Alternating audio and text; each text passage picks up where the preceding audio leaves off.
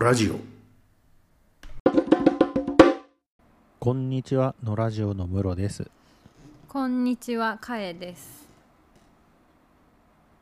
どれくらい前かな配信のスケジュールでいくと、多分3回前ぐらいに、うんうん。宮崎駿の君たちはどう生きるかについてうん話したじゃないですか。はい。あれ、ちょっと驚くべきことがありましてね。うん、はい。あの回、漫画家のあ滝波ゆかり先生が聞いてくださったらしいじゃないですか。もう感激ですね。ねちょっとこうツイッター上のコミュニケーションだと気持ち悪さが出ないかどうかすごい不安でそっけない感じのコメントを返したんですけどあのマジで嬉しかったですありがとうございますあの。こ私れも聞いてるかわかんないけどががっつり、がっつりもうここぞとばかりに。あの。私たちは無痛恋愛がしたいについての。こう感想っていうか、もうあれ本当に素晴らしいと思うので、熱く。 を演じしました。ありがとうございます。もしこれまた聞いてくださってたらありがとうございます。もし、ね、あれだったら概要欄に私たちは無痛恋愛したいあれウェブ連載でね毎うん回うん最新回が無料で読めると思うんで、もうあの本も出てる3冊ぐらい出てますよねうん多分ね、うんうん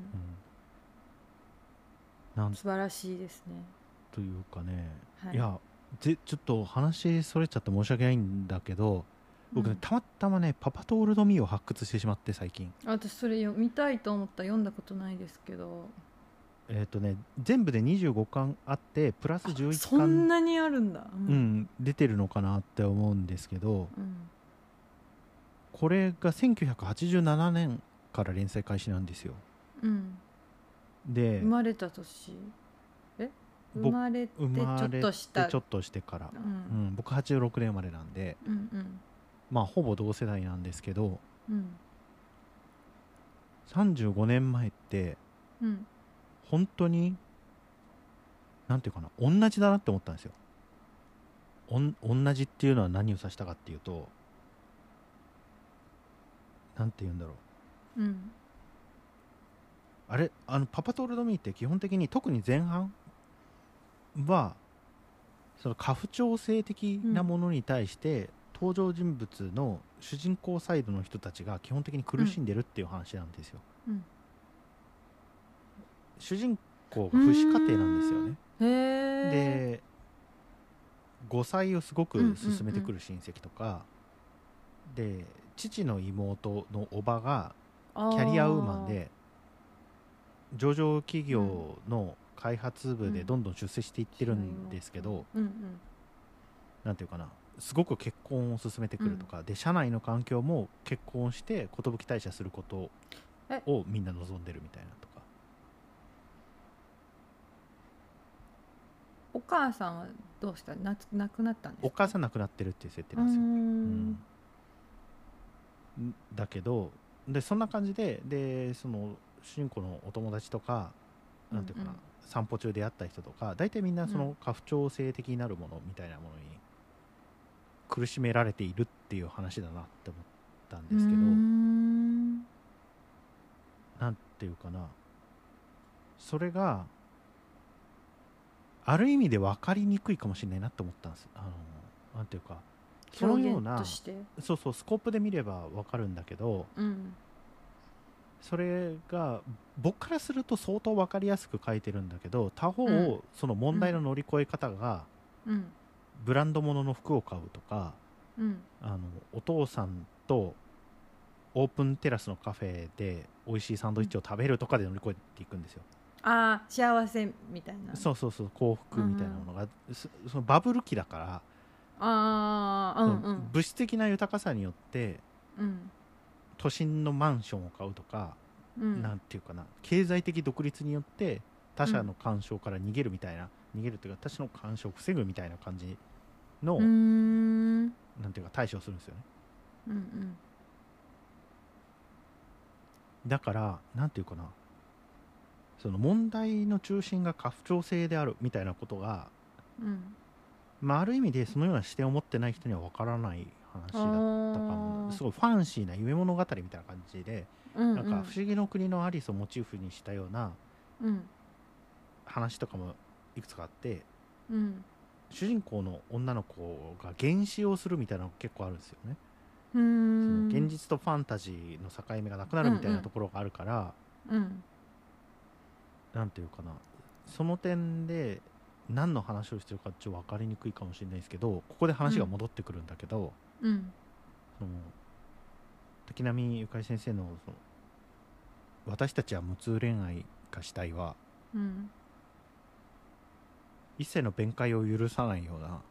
うん非常に他の解釈ありえないよねみたいな感じうでんうんその家父長制の持つ問題みたいなのがうん明らかにされ続けるっていううのが。んうんすげえっていう、うん35年経ってみてこれほどはっきり言わねえとわからない人たちがいるっていうことなんだみたいな、うん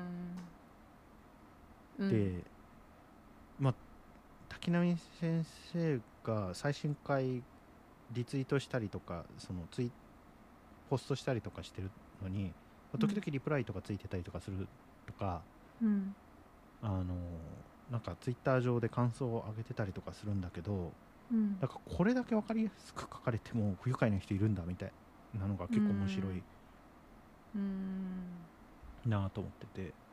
うんぜひなんか皆さんも読んでみてもらいたいあななんもうてぜひぜうひですね、本当にか若い若いってなんか10代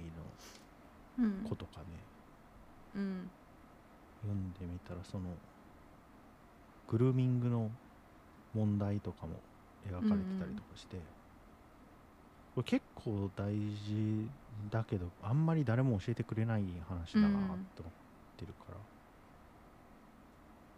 いいなって思ってるんですけど、うんは今い日全然その話題じゃなく てうんどっちかというと 冒頭の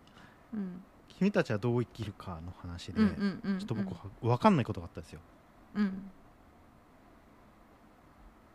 で、ツイッター上で、うん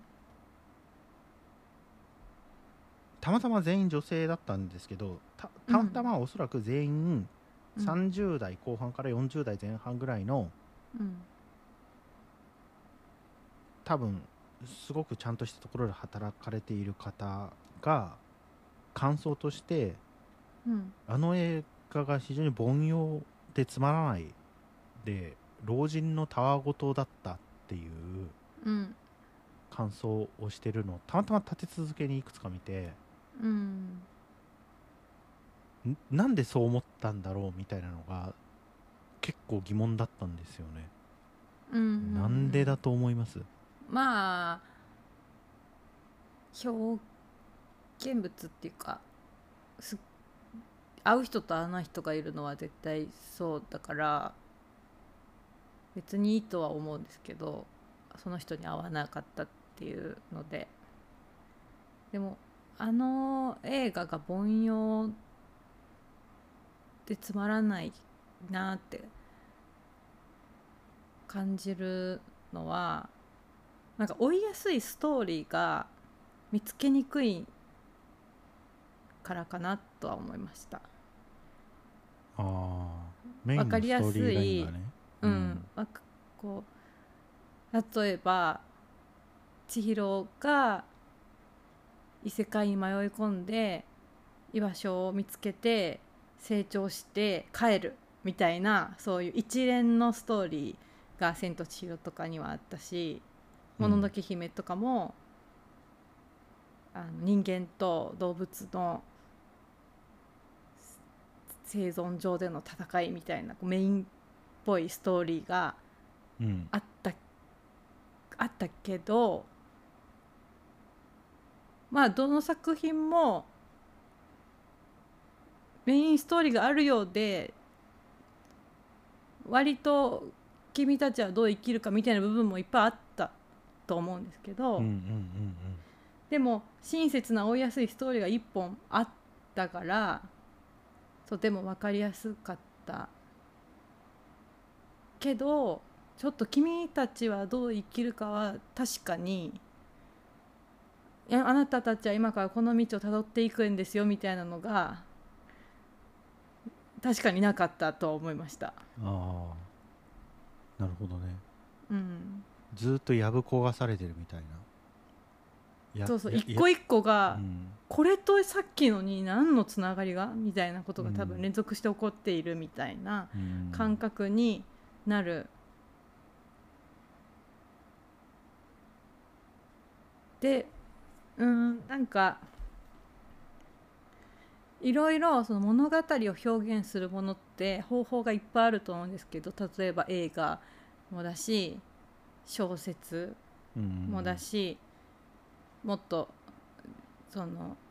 視聴するものでもドラマともっと短いドラマとか漫画もだしあるじゃないですかいろいうんうんろ、うんうんでも私は個人的に思っていることとしてはそういう何か表現の媒体のものってうんうん全体で表現されてるんだと思うんですよ。うんうんうんそのストーリーはその一部であってうんうんうんその色もだし音もだし画面の切り取り方とかうんうんそこに出てくる一つ一つの小道具とかそこの設定の年代とか世界とかでその中時間の流れの速さとか全部で表現されていてしかもなんでそんなことをするかっていうと端的に言えないからだと思うんですようね。んうんうんうんうん端的に言えることだったら端的に言ってしまえばいいんだけど言葉にしにくい端的に言ってしまうと誤解を与えてしまうことをできるだけ誤解を与えないようにして人に伝えるために全体で丁寧にやってるのがそういう作品だと思うので。うん思いっきりそれをやったっていう感じなんじゃないかなと思うんですけど君たちはどう生きるか、余すとこなくっていう感じに私は受け止めました、そっかうん逆に無駄を一切省いたらああなったんじゃないかなみたいなうんうんうんうん感想、だけどストーリーを主戦ストーリーを重視して映画を見たいっていう人にはうんあのすごいわけはわからないだろうなとは思うなっていう感じ、なるほどねそうかそうかまあそれは一理あるよねうんそれは一理あるまあその話をしてたあれがつまらなかったって言ってた人のうんうんがなぜつまらないと思ったかっていうのがうん僕としてもよくわからんかったからうんうんで前後に特に説明はなかったからうんいまあ、未だによく分からんけどかいちゃんの説明は確かに一理あるなって思っうんうんそうでうんまあ分かんなかったってことだよねその人たちに、うんでもそうか結構みんな断言してたから、つまんなかったってうん、分かんなかったなら分かるんですよ、うあん、分かんなかったんだけどーうんなんていうかなこうたわごとだったとかうん凡庸だったっていうのはかなうりんそのように判断するうん根拠みたいなのが多分どっかにないとうん断言できねえんじゃねえかなって思ったんだけどうん何のあたりに根拠を求めたんだろうってなってうん会社のような説明だとうんストーリーがないのが根拠になって、うん全体的にたわごとだったとか凡庸だったっていう印象になったってことだよね。うんそういう仮説まああり得るか。うんそうか。存在的にも分かりやすい人が少ないかったんじゃないか存在的にもってどういうことあのこうメタファー的なうん。登場人物が多かったからうん。さアオサギも結局何者か分からないのは分からないし、うんうんうんなんで鳥ばっかりなんとか思い出したら、うんうん。うんうあんうのんなぜそのそのそれがそこにあるのか説明せ言葉で説明しにくいものばっかりでも言葉で説明できないから映画にしてると思う思うんだけどうんうんうん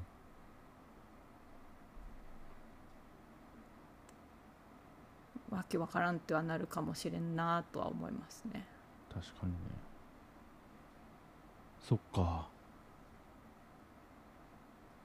そっかわうーんそうか難しいな私も一番最初い二十歳ぐらいの時うんうにん初めて演劇に触れた時にあのその小劇団の演劇を見た時にうんうんこれは何だと思ったんですよね最初。 しかもアングラ衝撃だもんこれは一体すごく圧倒されて、こうびっくりしたんだけどうん私の知っている物語の表現物と違うぞっていうのうんがうんうんうんあって、それこそあかなりね印象としては「君たちはどう生きるか」に似てたんですけどその時受けたうんうんうんその演劇の演劇とうんうんでこれは一体どういうことなんだってしばらくずっと考えててうんうんあのかなり断片的な集合体だと思ったんですよねその時その劇うん美しい美しい断片的な場面のうん集合体だった一応主戦のストーリーは薄くあったけどうんどうもなんかそのストーリー自体にはあまり意味がない気がするっていうのが強くて。うんでもうんいろいろそれからいろんな小説とか映画とか絵画とか音楽とか自分の中で積み重ねていくうちにうんうんあれは演劇でしかできないから演劇でやっていることなんだなって思ったんですよね。うんうんなるほどねうんあれは絵画でもできないことだし小説でもできないことだし映画でもできないことがあそこで行われていたんだなって思ったうんそうでそうなるとなんかやっと分かったっていうかうん全ての場面がつながってきたみたいなうんうんうんその時は断片的に見えたものがだんだんつながってきたっっていう感じ、で私は結構その経験があってうんいろんなその映画だったりいやもちろん全然これわかんねえって思うこともまだまだあるんですけど、うんうんうんうんうん、私のちょっと理解が届いていないものはたくさんあるんだけどうんなんかそういう視点がいちょっとむ前よりは持てるようになったかなっていう気がするんですよね。なるほどねうん、なんかこれ説明できてるかなどうだろう僕は今ので分かったんだけどああよ今かのっでたまあ分からない人もしかしたら分かんないかもね、うんそのアングラ劇団の話が抽象的だったんだよね、うんでその時系列とか時代背景とかいろいろおかしくて整合しようとすると、ううん物語としてすごい変なんだけどうんただそれは何らかのメタファーというかシンボルとしてそこに現れているかうんうら、んうんシンボルの関係として物語を読み解くと確かにメイクセンスするものがあるっていううん話、そうそうそうそうそうそうその私たちはやっぱり童話、まあ、童話もあれだけどまあ分かりやすいし物語にうん慣れてるっていうかそういうものに親しんできてるからうんずーっと時間通りに時間軸で流れていく誰かが主人公の一貫した話の流れがあるっていうのところからなかなか抜け出せないんだけど例えば演劇だったらそこにいることがすごい大事でうんうん匂いとか音とかうんうんあとその場面の一つ一つ全部で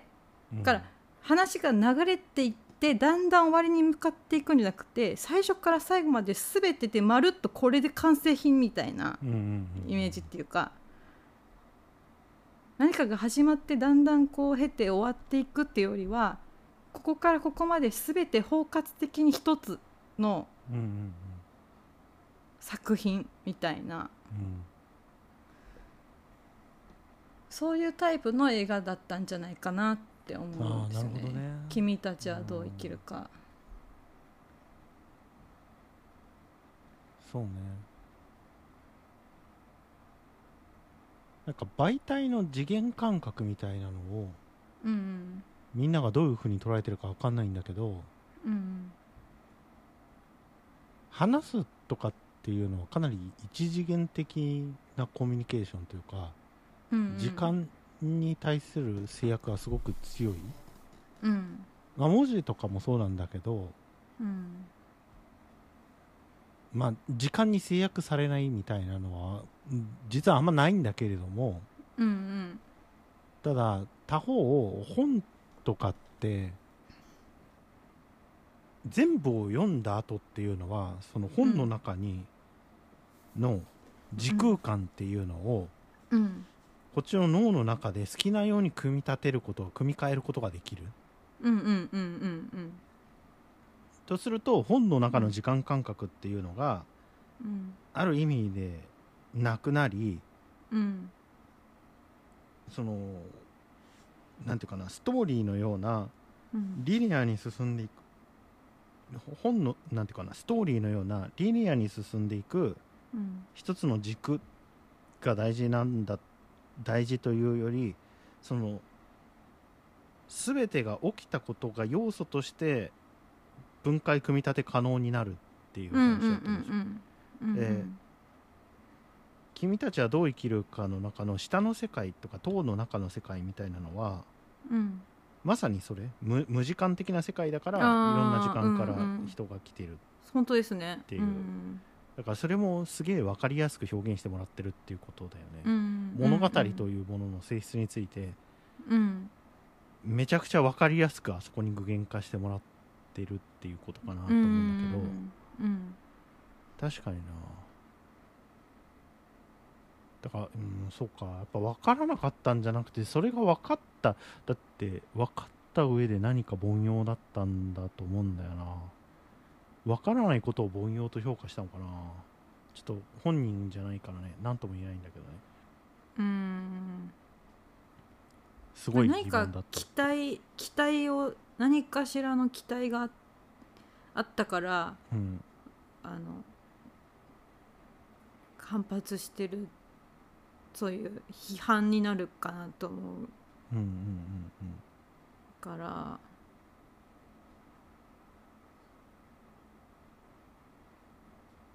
うんだから私が私はあの今回よりも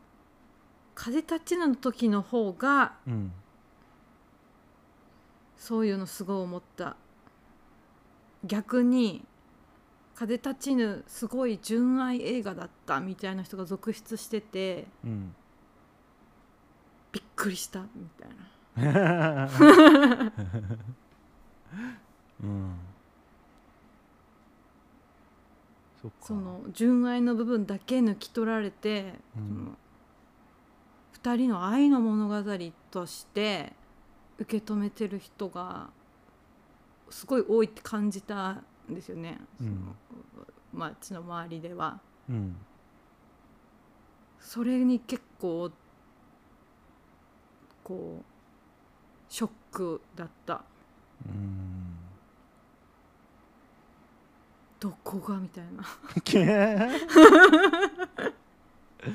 そうね、うん、うん、恐ろしい映画じゃなかったみたいなみんな私すごい恐ろしかったけどみんなうわあすごいなんか素敵な愛の物語だったみたいな感じだったからなんかこん人なんか全然見えてる世界が違うみたいな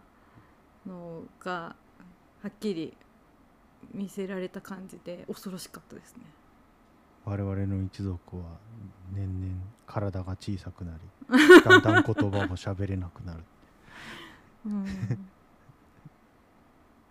そうそう あだからあーまあそうだよね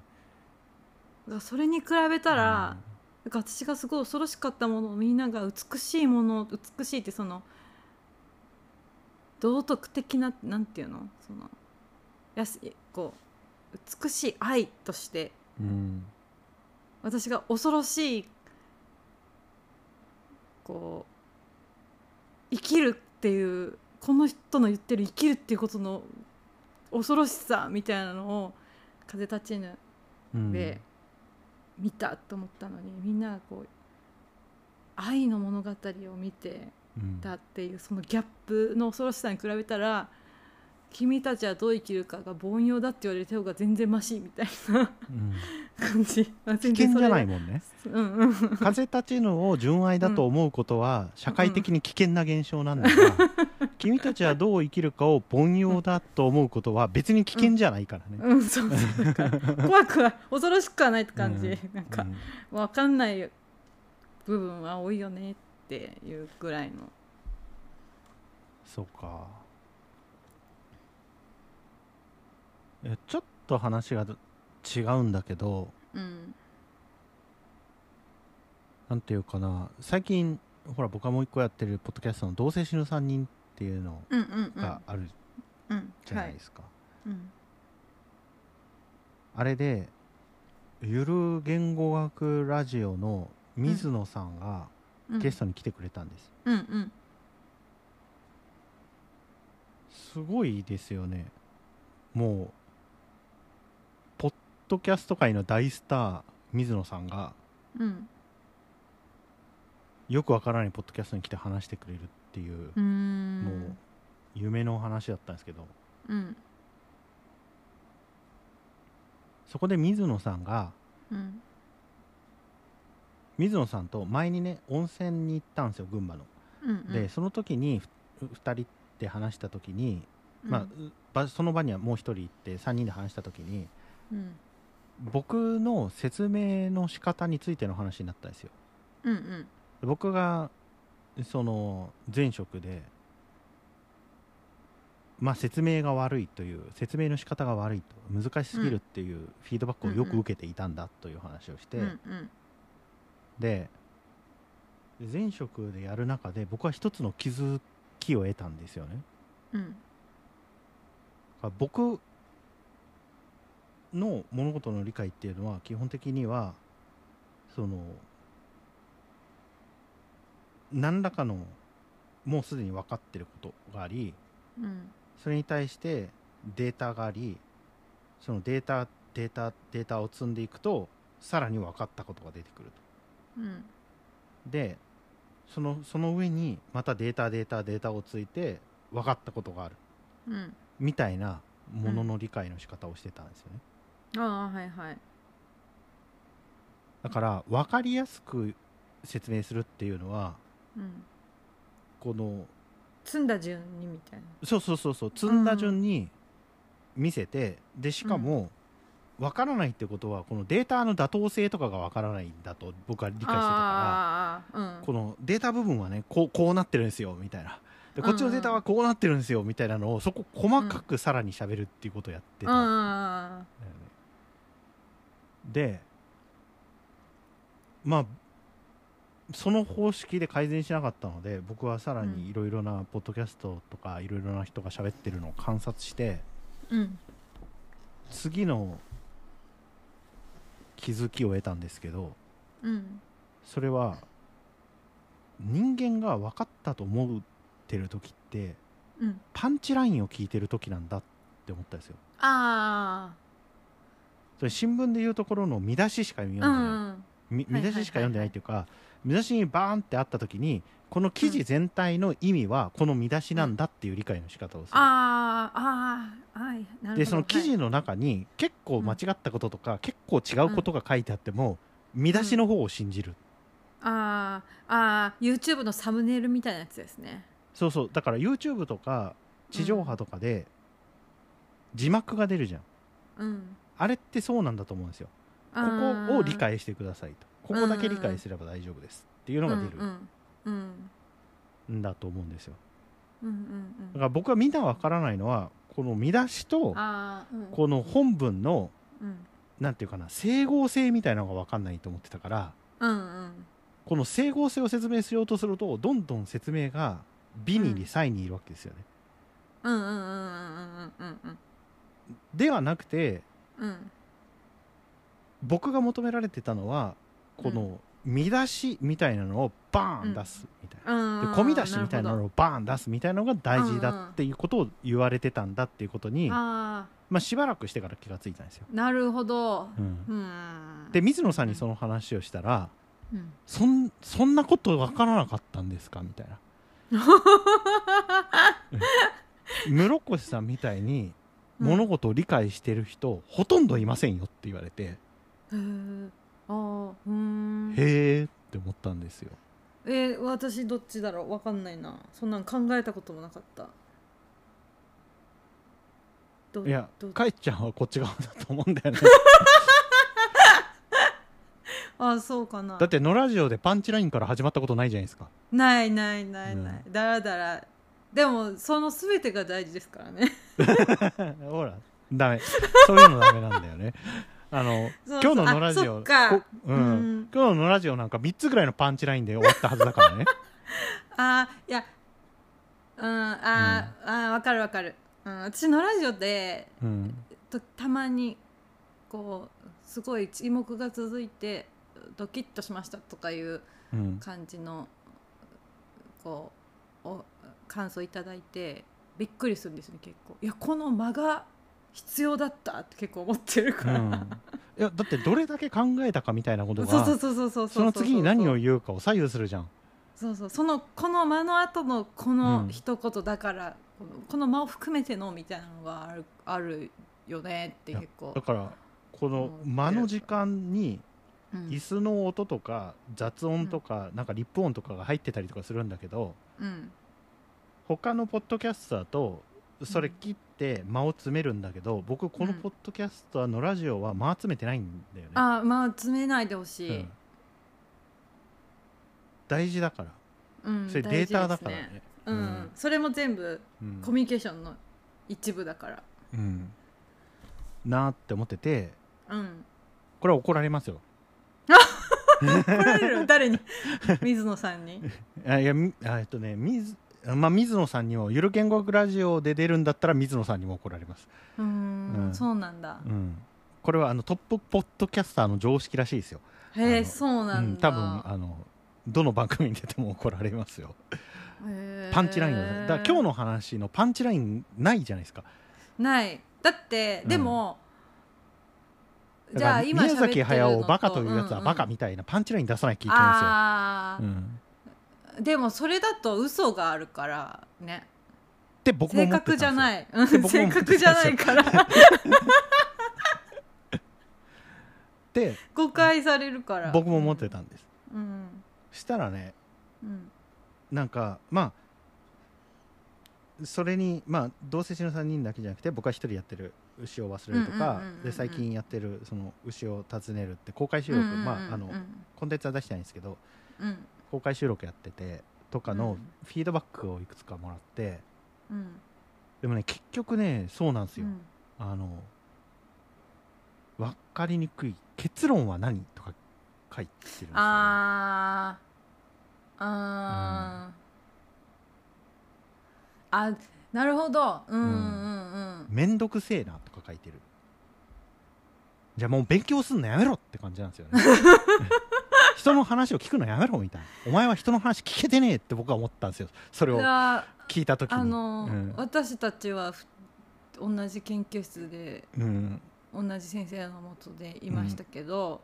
文化人類学ってそういうやつですよねでも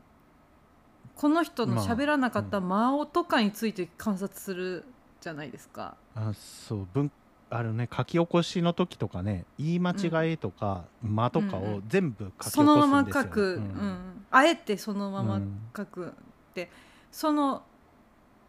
ままとか私たちはその間とか言い間違いをそのままそれを含めてその人を知るっていうのをしてきたから逆に私は自分が喋る時もうん そうあることが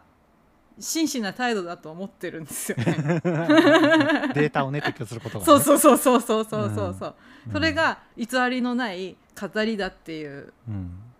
認識だからうんっていうのはあるんですけどうん、そうねでも確かに今の話でその君たちはどう生きるかについて思い返すと、確かに君たちはどう生きるかには分かりやすいパンチラインはないですね。ないねないけど全体でっていうか全体とか局所局所に散りばめられてあるものをこちらで拾っていくようなうん感覚は確かにある。だからそれって僕受け取り手の方の責任だと思ってるんですよね、うんうんうんうんだから逆に言うと宮崎駿は相当信頼してきてるなっていうのも思ったその見る方を信頼されてるんですかねなんか、まあ、信頼されてるっていうかまあ分足か切るりがあるんじゃないまあそれはそうそう そう分からない人はいいけど分かる人はきっといるはずっていう、あーまあ世界に対する信頼はありますねあの、うんうんヒうんューマニティに対する信頼があるんですよね、うんううんうんん全員には分からない全員に分かってもらうことよりも、うんこのまま伝えて分かる人がきっといるはずっていうそういう祈りとかうんの方を強く私は取りましたうん確かにね宮崎駿の作品はそうかもしれないだからそのパンチラインをうん作るのが多分す鈴木敏夫さんのあー役割だと思う仕事なんでだすようんうんで僕ねジブリ展にね昔行った時にねうんなんていうのかなあの、まこの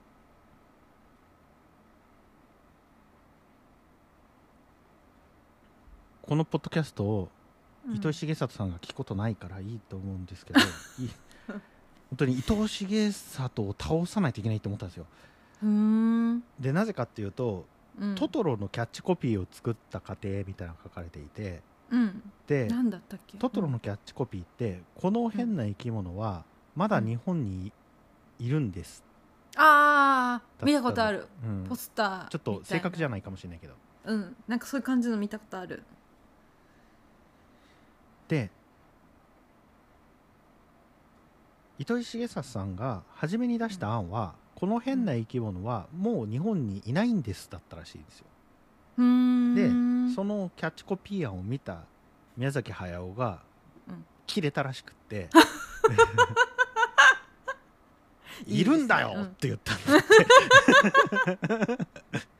だからいいですね鈴木敏夫さんが糸井重里さんに、あのうんまだいるそうですってたら糸井重里さんがあのすごいそのキャッチコピーに書き換えたんだって、うんあーなんか通訳者みたいですね鈴木さんは、世界と宮崎駿のでまあそうなんだって思ったんだけどうんでも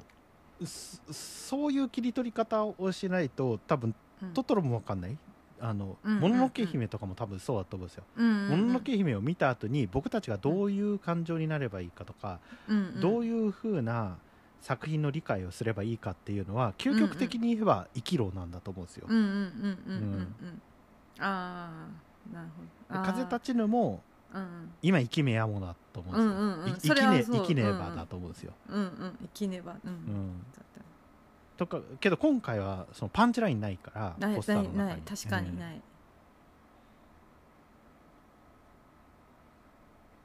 だなっあだあよねなるほどたでもなんていうのわかんないわかんないんだけどちょっと傲慢な言い方かもしれないけどうん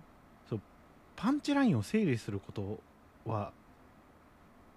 理解ではねえぞって思うっていううんう感じんうんううんうんんうんうんそうですねうんだから、映画を作る人は映画を作る理由っていうかうん絵画を描く人は絵画を描く理由とか写真を撮る人は写真を撮る理由があってパンチラインにできないからだと思うんですよね。そうそうだよねうん、そうだよね一言で言えないからうんあれだけの時間と労力を使ってうんできるだけ純度高めでうん共有したいっていうのがうん表現だと思うのうで、んそれをまたパンチラインに還元するっていうのはすごい本当はナンセンスだと思うんうからまあナンセンスというかできないことだできない、うん不可能なことなんだけどやっぱり曖昧なものに不安を覚えるっていうのはあるかもしれないですねうんあ曖昧なままにしておく理解のガイドにはなると思うんだよねうんうんうんうんうんいかなるパンチラインもうんうんそれが誠実に作られたものであるのであればうんうん理解の助けにはなると思うんだけど、全てではないか全てではないなと思っていてうんでそれは受け取り手が何をどの程度分かりたいかという、うん受け取り取り手の問題だよねって僕は思ってるっていう感じうんうんから、僕はほら前職は仕事としてやってたからうんしコンテンツをエンターテインメントとして作るっていう大前提があったから、うんまあ、僕ができなかったのはそれは何ていうかな仕事人としての僕の能力不足だっていうのはあるんだけどうん僕が作ってるコンテンツに関してうん同じような態度に取られても僕の答えはあなたが分かりたいかどうかです、ああうううんうんんうんうんうんなるほどわうんわかりますっていうことを言うからツイッターのフォロワーは減るし、アップルポッドキャストのレビューはめっちゃ低評価だしうんだなとは思ってるんですけど、あーでもなんか私もあのお店すずめ道具店のはい、あの広告取材とかき何件も来てもらったことあっていろいろネットの記事とか、うんでわ聞かれるの分かってるんだけど、うん聞かれて困るのがなんうんか、あの物を集めてる基準とかうんあとその今後目標は何ですかみたいなとかうんあとどうしてこのお店を始めたんですかみたいなうんうんこと聞かれて、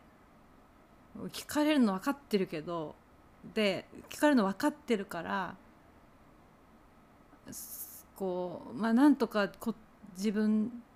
的にこれでっていうような答えを用意してそれを言うんだけど、うんいっつもちょっとんちょそうじゃないんだけどなあみたいなのあるしねなんかいい一言で言い表せなくて、うん今までの私の結果ですとしか言えないんだけど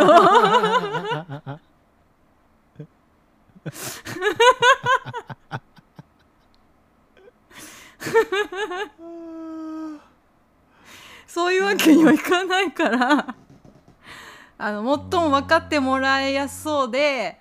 あのもちろん嘘じゃないそれも要素の一つ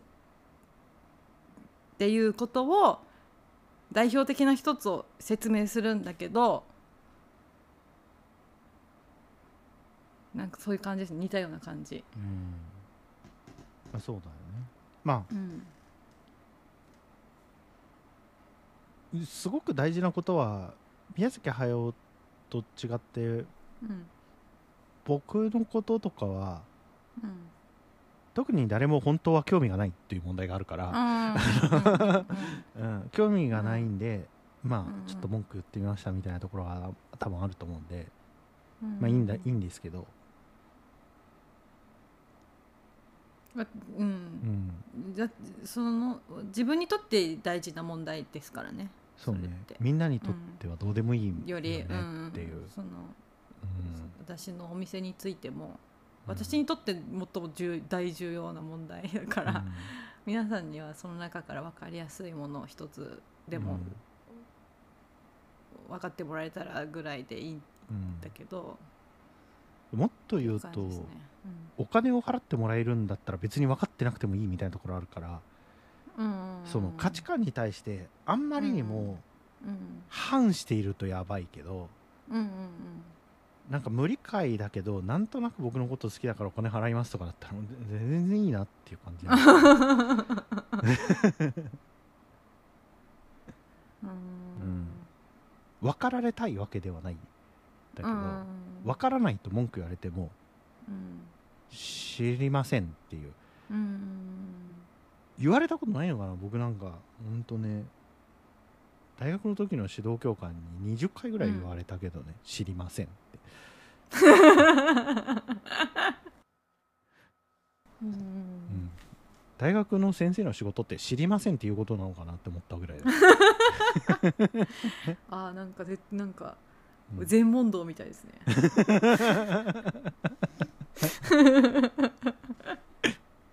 自分で考えなきゃいけないんですよね、うんう。うんん、自分で考えたものを自分の存在をかけて当てていかないといけないんですよね、うんうんそれ以外にあんまり価値がないんんですよねまあし知らないですよその学問の場では多分そうなんですよ、うんうん、からちょっと魂出してこいよって感じですよね、うんうん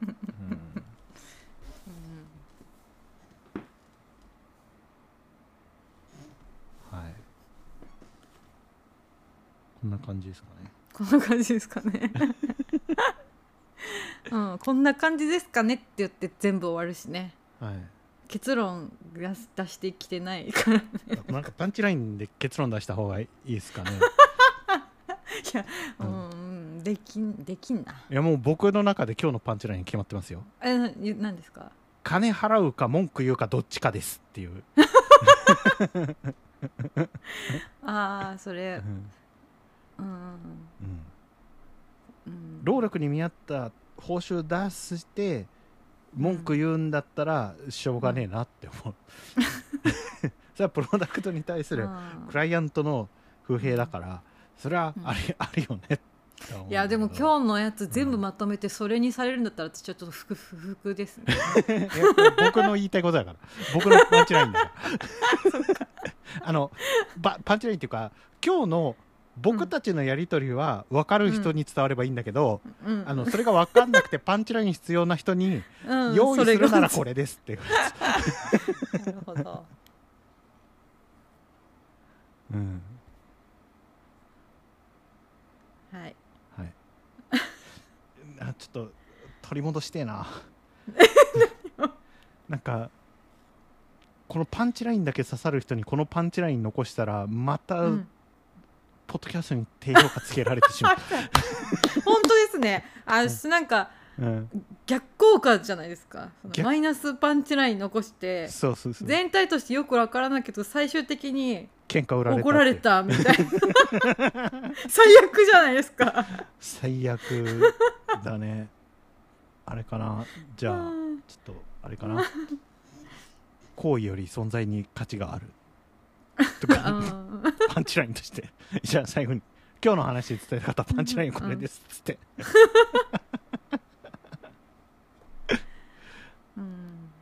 懐かしいですねうん、 こんな感じですかね はい大丈夫かな、はい不安になってきた じゃああの、うんはい